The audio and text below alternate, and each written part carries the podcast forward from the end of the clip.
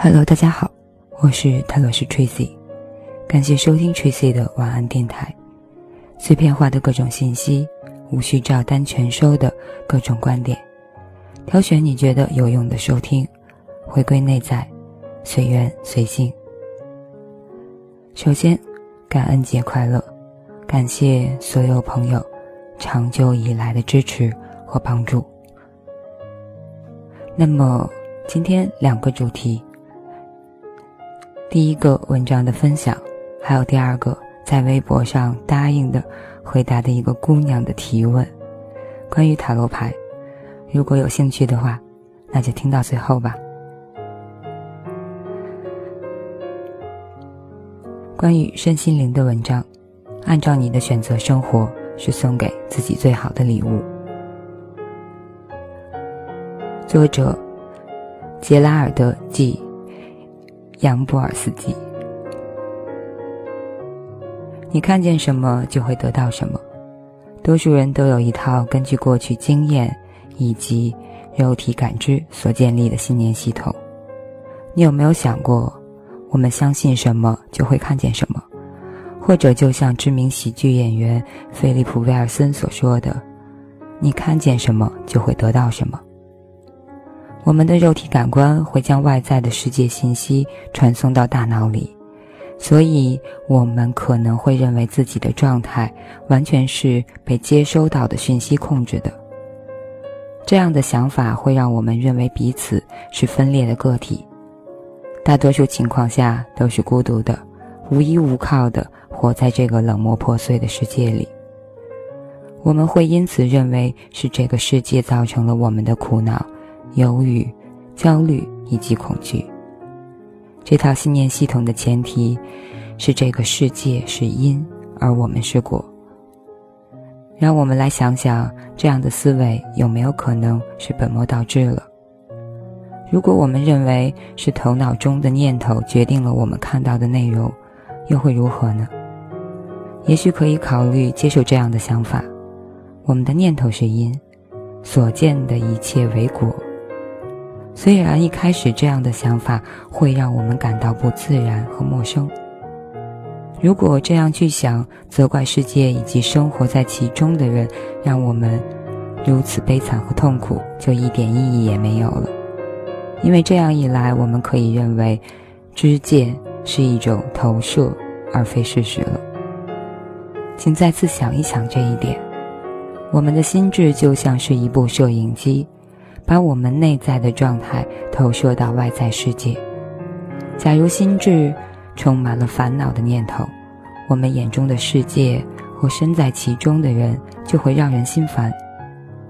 相反的，当我们的内在平安时，这个世界和生活其中的人对我们而言也是平安的。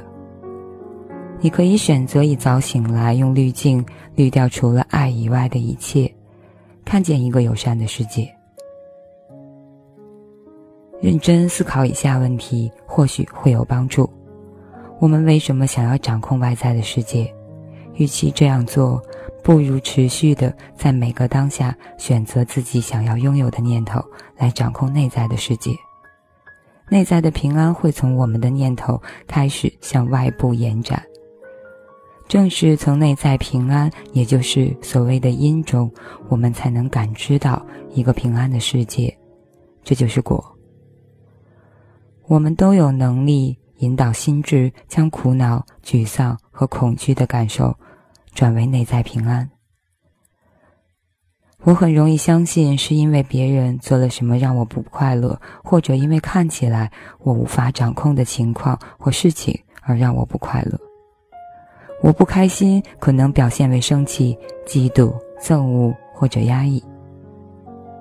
实际上，所有这些感觉都代表着某种恐惧。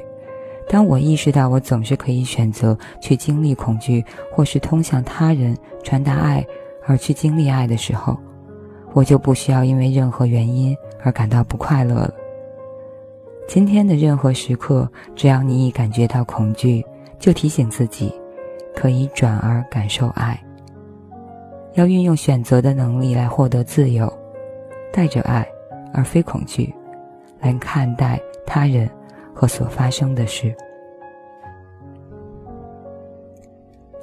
以上就是这篇按照你的选择生活是送给自己最好的礼物。在感恩节那就让我们把爱送给自己好了。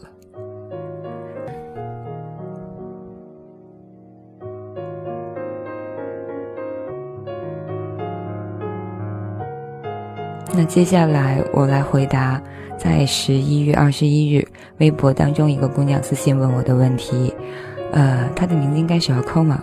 我不知道我拼的对不对，会不会让人见笑了？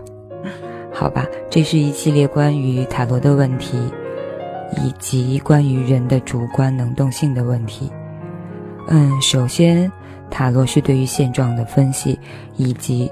对未来趋势的一种预测，所以在每次占卜的时候，可能我都会传达给问卜者一个这样的信息：如果以当下的状态去看未来，才会出现这样的牌阵；而下一秒，如果下一秒有些快，那就是而第二天一觉醒来，自己的状态，或者是在这件事情外部环境中的一些因素。一些变量发生了转变的时候，可能就是另外的一个牌阵了。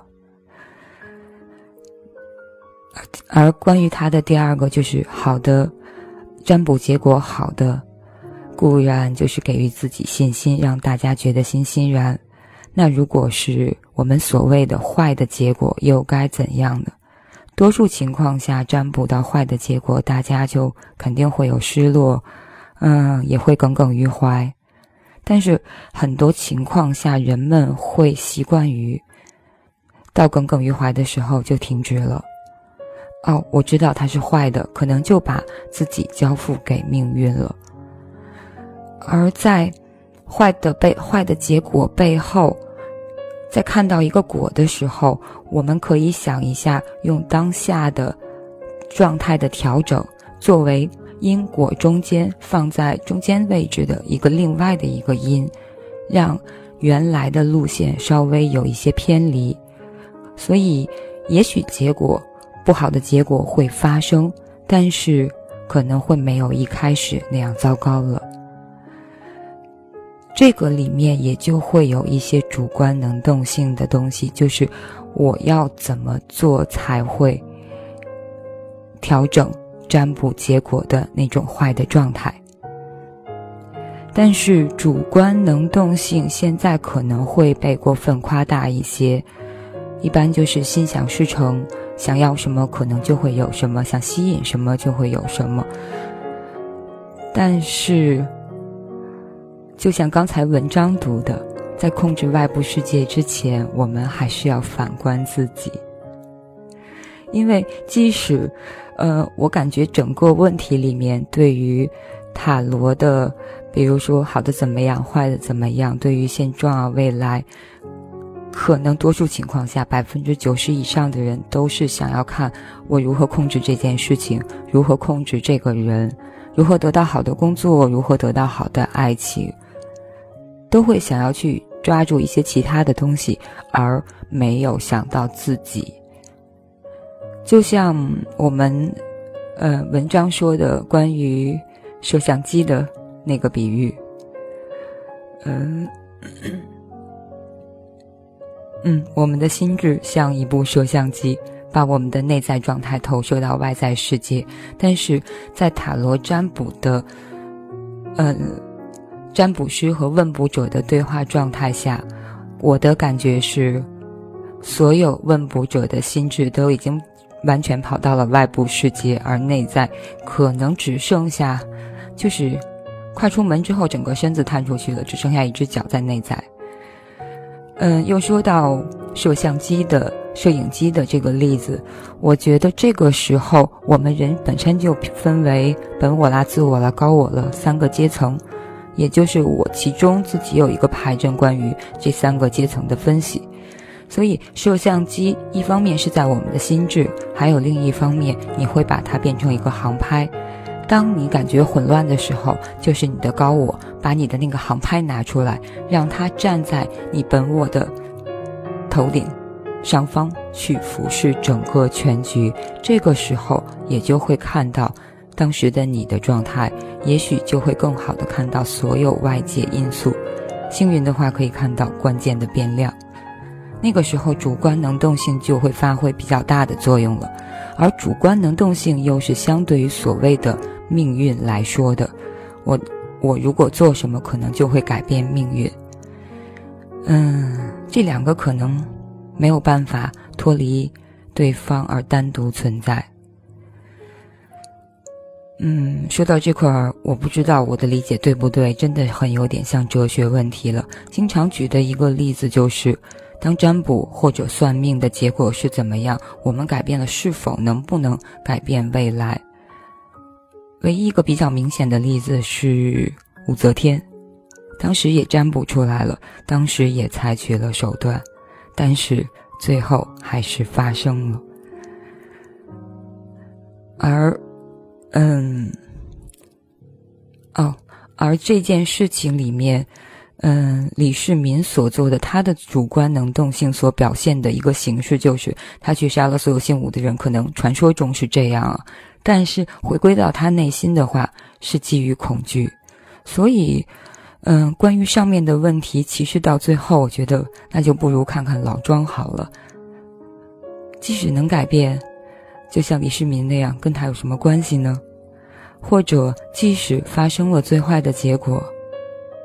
呃，如果你不想难受的话，完全可以不难受啊。为什么要难受呢？会过分的在乎面子，过分的害怕失败，以及，嗯，会有一些不太想要为自己负责任的心态。所以，当你决定做某件事情，当你决定发挥主观能动性去行动的时候，那就做好失败的准备。全盘接受任何好的或者坏的结果，其实还是无为、随性、顺其自然，就像开始说的“随缘随性”。好吧，当解释完了的时候，又感觉说了等于没说。嗯，关键的点最简单的放平心态，这个可能会大家经常听到的。但是另外的一个点就是随他去吧，差不多就行了。或者，想一想，如果这件事情发生，那对于自己来说，又会有什么样的很重大的影响呢？这个其实不仅仅是对问题，还有一个是对于所有的占卜者，呃，我遇到的占卜者而言的。有一些问题没有必要这么纠结，让自己充实起来，可能这些问题就都不是问题了。好吧，说了这么多，感谢收听，我是塔罗斯 Tracy，欢迎留言私信讨论交流你们的观点或者是困惑。如果你更习惯微博的话，那就去艾特或者私信塔罗斯 Tracy 和少年独角仙李主任。嗯。对了，感恩所有人，以及再次感谢，呃呃，Koma 姑娘，晚安，好梦。